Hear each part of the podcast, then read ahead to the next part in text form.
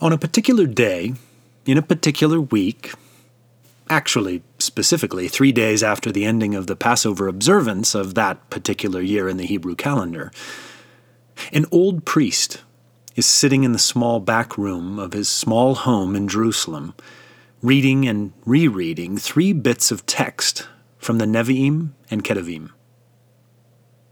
These three scriptures have been intriguing him for the last few weeks. Their words seem to cross over and to interlock with each other. The first are words from David, the second are words spoken unto David, the last are prophecies pertaining to the house of David, still to be fulfilled. The old priest rubs his eyes and reads the words again. First from David In sacrifice and offering you have not delighted, but you have given me an open ear. Burnt offering and sin offering you have not required. Then I said, Behold, I have come. In the scroll of the book it is written of me. I delight to do your will, O my God. Your law is within my heart. The old priest, for perhaps the fiftieth time, asks himself the same series of questions. Does David write of himself? Or is it of one to follow in his line? Or does he write of Messiah, Christ? He lets out a deep breath and rereads the second text. Familiar, lately it has been feeling unfamiliar. I will raise up your offspring to succeed you, one of your own sons, and I will establish his kingdom. I will establish his throne forever. I will be his father, and he will be my son. I will never take my love away from him. I will set him over my house and my kingdom forever. His throne will be established forever. The old priest yet again has questions. Is this promise speaking only of Solomon or another in the Davidic line? Or does the prophet point to Messiah, Christ? And if this is so, is this son of David the very one who will interpose the law of the heart for the endlessness of the burnt offerings and sacrifices? Who is this one to be? He clears his mind and begins upon the final text, uh, reading words he has already, by now, memorized. A shoot will come up from the stump of Jesse. From his roots, a branch will bear fruit. The Spirit of the Lord will rest on him, the Spirit of wisdom and of understanding, the Spirit of counsel and of might, the Spirit uh, of the knowledge and fear of the Lord and he will delight in the fear of the Lord. The old priest has no questions after this scripture. This, quite obviously, is Messiah, Christ. But the questions are what kind of Messiah is a Messiah whose highest attribute would be delight? And how will this Messiah manifest the Spirit of the Lord? the spirit of wisdom and understanding, counsel and might, of the knowledge and fear of the Lord. What will it mean uh, that this anointed one, this Christ, is over the house of the Lord and yet finishes the tasks of the temple through his own obedience? This is what the old priest is thinking about when the door opens. His wife walks in coming to remind him that he is long past due at the temple. He remembers the appointment he had made there. He leaves his home and walks along the busy streets of the city. He is still half thinking of all the various questions he had been considering in his study. He has that sort of look about him walking. He arrives to the temple only half aware. He crosses through the gate, turns to his left southward to walk along the portico to where he'd scheduled the meeting. But something catches his eye. Across the way, against the inner high walls of the inner part of the temple, a gathering of priests and Levites, scribes and Pharisees are circled. Some are listening, others are gesticulating with great passion. The old man walks over and tries to see what it is they are circled around. What he sees surprises him.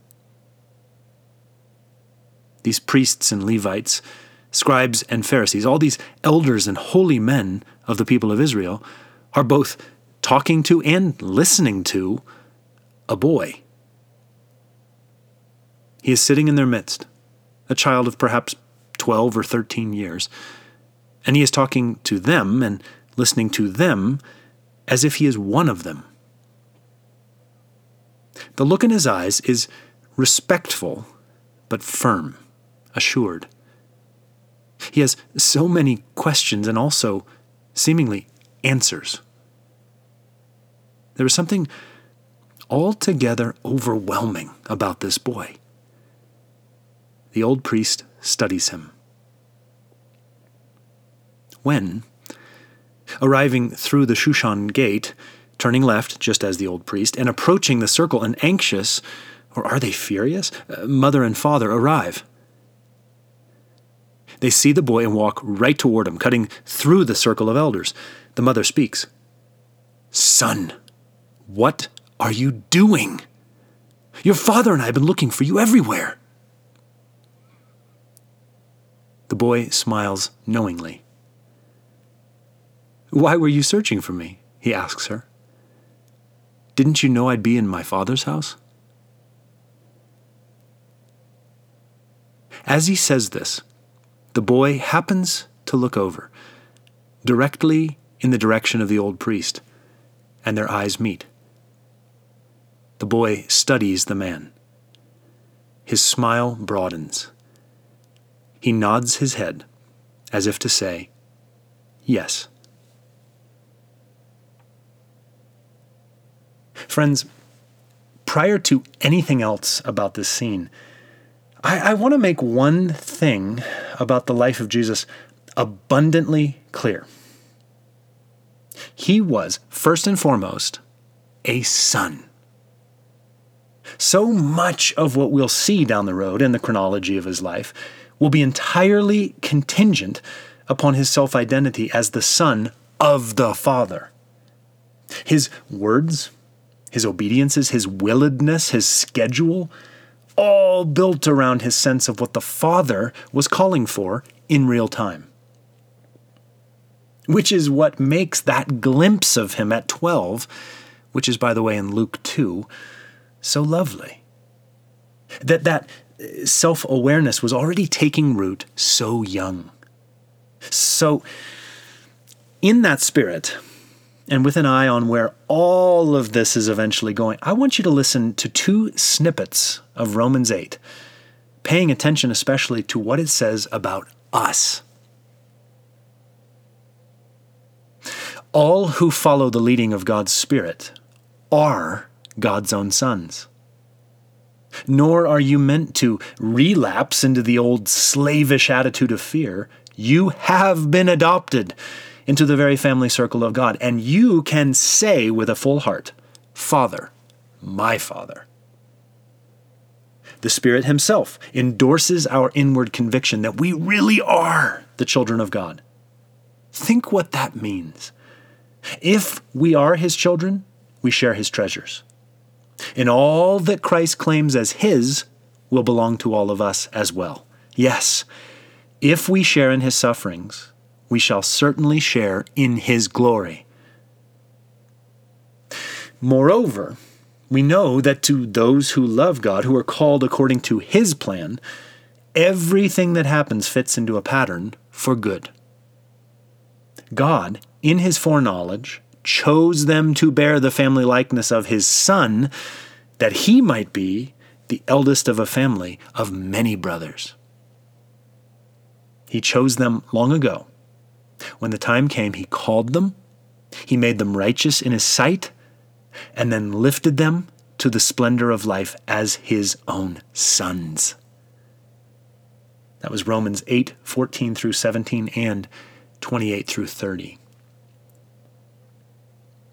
Friends, as we picture Jesus sitting surrounded by the elders and teachers of Israel in his father's house, and as we listen to those words from Paul describing the invitation to us, what are you and I meant to internalize?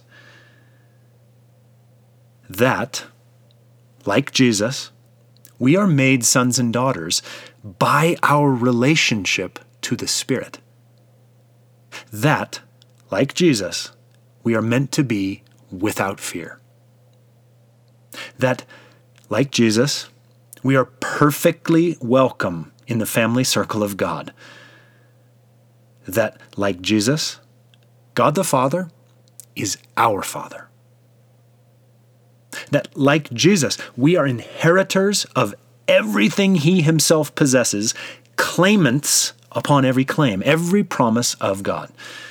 That, like Jesus, we are meant to carry ourselves as those destined for glory. That, like Jesus, we may be relaxed within our personal trust in the Father because his plans for us are good and are all encompassing that alongside Jesus, we are being made to look like Jesus. That Jesus, in fact, is our trustworthy older brother. That thanks to Jesus, we are chosen, called, made righteous in the sight of God, and all of this ends with our being lifted into splendor like Jesus.